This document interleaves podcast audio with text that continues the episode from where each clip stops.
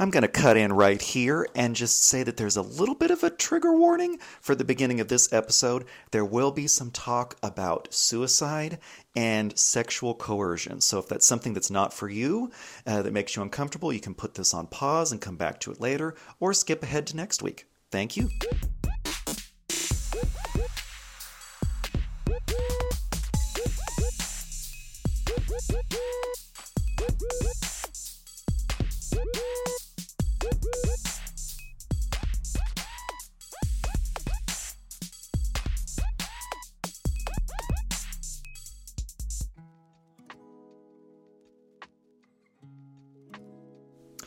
Hello, welcome back to A History Most Queer. I am your host, Julian Rushbrook, and today I would like to talk about Antinous. What's an Antinous, you might say? Well, he's a bit less of a what and more of a he. Antinous was a lover of the Emperor Hadrian, and he was a regular person who then evolved to become a god. Now, I think we need to first address who Hadrian was. Hadrian was an emperor of Rome, but that's where I'm going to leave it because Hadrian deserves his own episode later on. We'll get into a little bit of his history in this story because a lot of it is very important when it comes to talking about Antinous himself. But Antinous is the focus for today. So, like I said, he was a lover of the Emperor Hadrian. And uh, let's just say that they were uh, ancient Rome's most famous gay couple. And despite his humble origins, the younger Antinous would eventually grow to outshine his lover, who was the most powerful man, at least in that portion of the world at that time. Um, he would then go on to become a, uh, a real competitor against Jesus Christ for the souls of the Roman Empire itself. The Emperor Hadrian was a huge fan of everything Greek. And Hellenism was something that he really embraced, a sort of pan Hellenism, trying to connect what even then was kind of ancient history of uh, Athens and the other Greek city states to Rome and Egypt, as well as some of the areas in Asia Minor, Judea, Syria, and so on there was a real attempt to try to show to try to show a continuity between all of these different civilizations. And by showing this continuity to connect the rulers the, the, the powerful men and women who ruled in these various uh, kingdoms and city states and legitimize the power of the roman emperor. Uh, so Hadrian was married to Sabina, who is an interesting character in, in her own right, but it was an arranged marriage and definitely loveless. Uh, while Hadrian had all sorts of male lovers, of which Antinous, Antinous was his favorite, um, there was no real love between Hadrian and Sabina. And not only was it loveless, it was sexless. They had no children. Antinous was born in the year 111 CE in Bithynia. Bithynia is a, in the northern region today of what is now Turkey. And at the time of the reign of Emperor Hadrian, it had become a sort of a vassal state to the Roman Empire. By all accounts, Antinous had a rather humble upbringing. There is a claim that he was a slave, but that's only from one source that's really biased against him. Uh, but most likely, he came from a family of farmers and had a rather rudimentary upbringing, uh, education wise. When he met uh, the Emperor Hadrian in June of the year 123, the youth was sent to Italy to be educated in an imperial academy. And there he received an excellent education for two years while the emperor was going around touring his domains. When he returned to Italy, that's when the two became reacquainted and the love took off. Hadrian fell in love with the young Antinous, and they stayed together and their relationship grew. Uh, now, when it comes to the relationship, I think something needs to be kind of clear. Antinous, the term that Antinous would have been referred to as during that period of time was a catamite, which is connected to Ganymede, who was a lover of the god Zeus. Um, it was typically applied to younger lovers of older men. And if it was ever used towards an older man, it was an insult. At this point in time, the concept of homosexuality or heterosexuality, for that matter, didn't exactly exist. Um, you had actions. You had either male on male actions, female on female actions, male on female, etc. There was none of this kind of identity concept which arose in the 19th century. Um, so the love between these two is very similar to the kinds of situations that you would have seen in Athens and so on uh, in, in more ancient times, where you would have had an older male kind of in a sexual romantic relationship with a younger man. And when I use the word younger man, I'm, I'm really being generous because most of these youths were just that. They were probably between the ages of 13 and 18. These were we these were children by our standards today. So the relationship between Hadrian and Antinous, if it were moved to today, would probably uh, result in a call to the police. Uh, so how how genuine was the love between these two men? It's hard to say. Uh, I think we can be clear that Hadrian did love Antinous. Now, Antinous is presented with the most powerful man in the world as far as he's concerned. He's wealthy, um, he's older, he's sophisticated, and he has all of the Roman legions at his disposal. Like a lot of princesses and queens in history, I think there's a lot of similarities. Um, I'm sure that Antinous's family was quite pleased to have their son be the favorite lover of an emperor. It gave them status, it gave them potentially wealth. So, was there coercion? It's hard to say, but I, I would be hard pressed to deny that it didn't exist at all. Um, it's difficult. It's difficult to say. Um, but there was definitely a power imbalance between the two.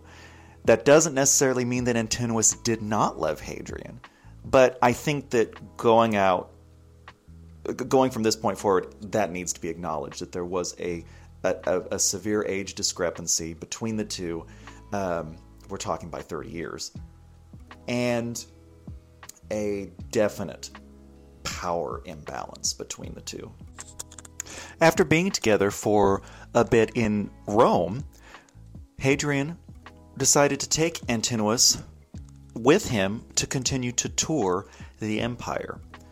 They went through North Africa and then on to Athens, where they participated in religious festivals. And by the way, Hadrian's wife was there, so that must have been a bit of an awkward trip for her. Hopefully, she had something good to sort of occupy her time. They went on to Syria and Judea, and then back to Alexandria and Egypt. While in uh, North Africa, the two men hunted a lion, and it's alleged that Antinous was in danger of being killed by this lion, and Hadrian saved his life. Who knows if that's true, but uh, there's nothing more romantic than a hunting trip, right? maybe not for me. Times change. Anyway, so now we get to the more sad part of this story.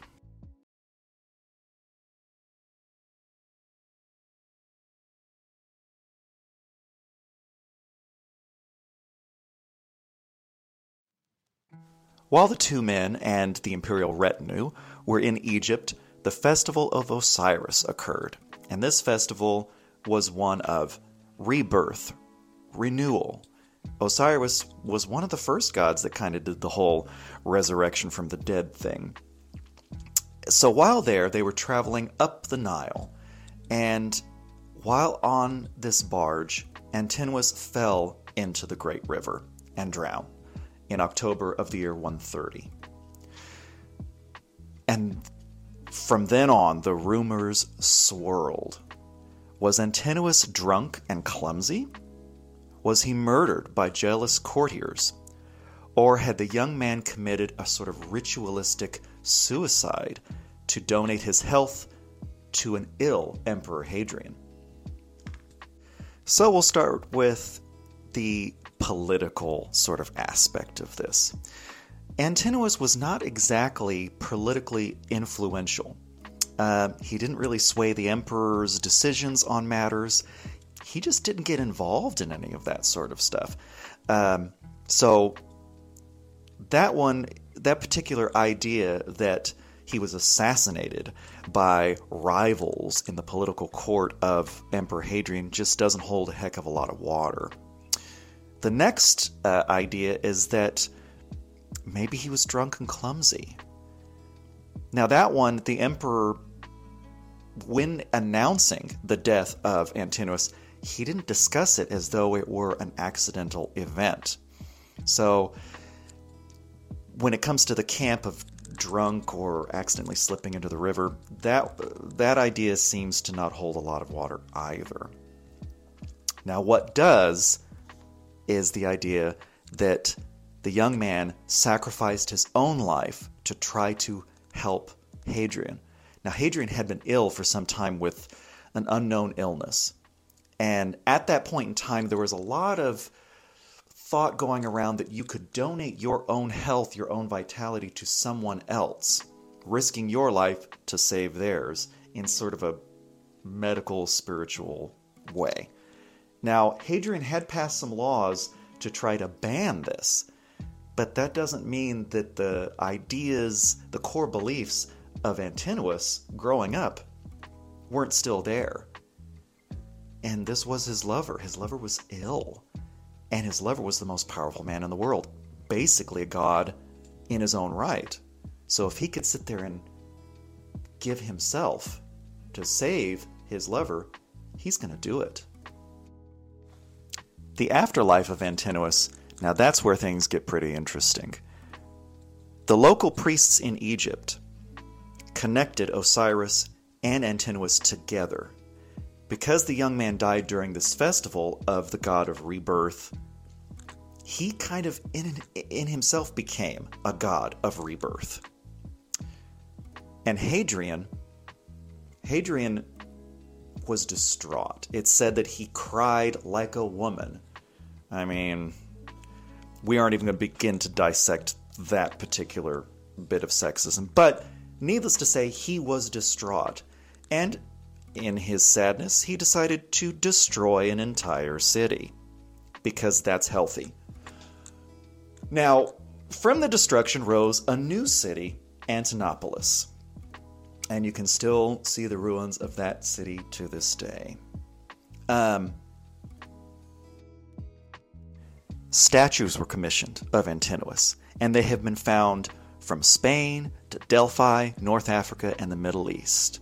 In fact, when it comes to sort of Roman statues, there are the big three uh, of, of, of Roman statues. There is Augustus, Hadrian, and Antinous. Those three are the most found in that order, in the, are the most found statues to this day and two of them were emperors, whereas Antinous, for all intents and purposes, was a nobody, just the lover of an emperor, and only for a few years. So his impact was obviously strong, especially when it came to the machinations of Hadrian. So, if we remember, Hadrian was a big fan of Hellenism.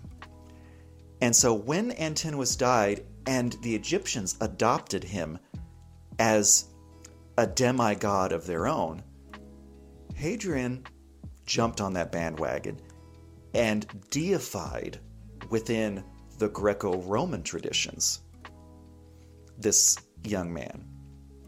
And so now, Antinous was a god in several lands all over the empire. In many ways, at that time, it seems like Antinous, at least by Hadrian's design, was being used to connect the older traditions of Egypt and Greece. And of course, the, at that point in time, contemporary uh, traditions of Rome. He was using his lover to connect these, these civilizations and form a coherent stream of history, culture, mythology. Of course, anytime that there is a cultural phenomenon, you have a countercultural reaction. And that reaction sprung forth from Judea. Jesus Christ was another young man, God, God man type person. And a lot of the powers, such as resurrection and healing, that were attributed to Antinous, he likewise was Uh, said to have had. So early Christian authors were very critical of the cult of Antinous. And that's honestly where we get a lot of our information. Even though what they were writing was being written with a lot of venom, we still get a lot of great information about this cult. Of course, the Christians were not the only people hating on Antinous. A lot of the pagan religions didn't like him either because they wanted their gods to have, you know, crowns, glory. Um, so this is why emperors and pharaohs often became gods. But Antinous, heck, he had to be saved by Hadrian from a lion. He didn't slay the lion. So, uh, both both sort of sides of the religious uh, question uh, in Rome kind of had some issues with Antinous, uh, but his his cult survived for centuries after his own death, and it wasn't until the Emperor Theodosius I outlawed uh, the cult of Antinous and other pagan beliefs in the year 391 did we see his influence begin to wane culturally. Later Christian authors, of course, would write about Antinous, again, with venom, like I said, because they didn't like the homosexual aspects. Now, of course, homosexuality as a concept didn't exist, but the actions were problematic for them. The pagans didn't have a problem with that, but the Christians definitely did. It went counter to their concept of how sex is supposed to work in the greater um, cultural family life of humanity. But that's another story in and of itself. So, how do we know so much about Antinous now, and why is he such an icon now? Well, that comes out of the 18th and 19th century and the invention of homosexuality as a concept. Antinous became this image of, of queer masculinity. And there were all of these statues everywhere of this beautiful, masculine, sometimes even feminine. It, it, it, danced around depending on who, who was carving this figure. You would see this beautiful, beautiful sculpture of a perfect man, a demigod. And queer men gravitated towards that. And so when you would have later uh, gay liberation movements, modern pagans even embrace the Greco Roman and Egyptian styles in the contemporary artwork of this god. So it's just fascinating to me, I think, how we have this two millennia long connection between this young man from northern Turkey who died on the River Nile, and now he's being recreated and, and reappropriated by LGBTQ plus people in contemporary internet connected iPhone uh, wielding modern society. I think it's it's pretty interesting.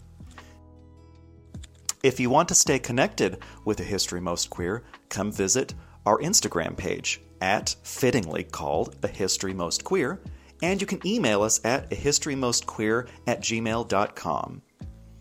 And I hope to see you all again next week at A History Most Queer.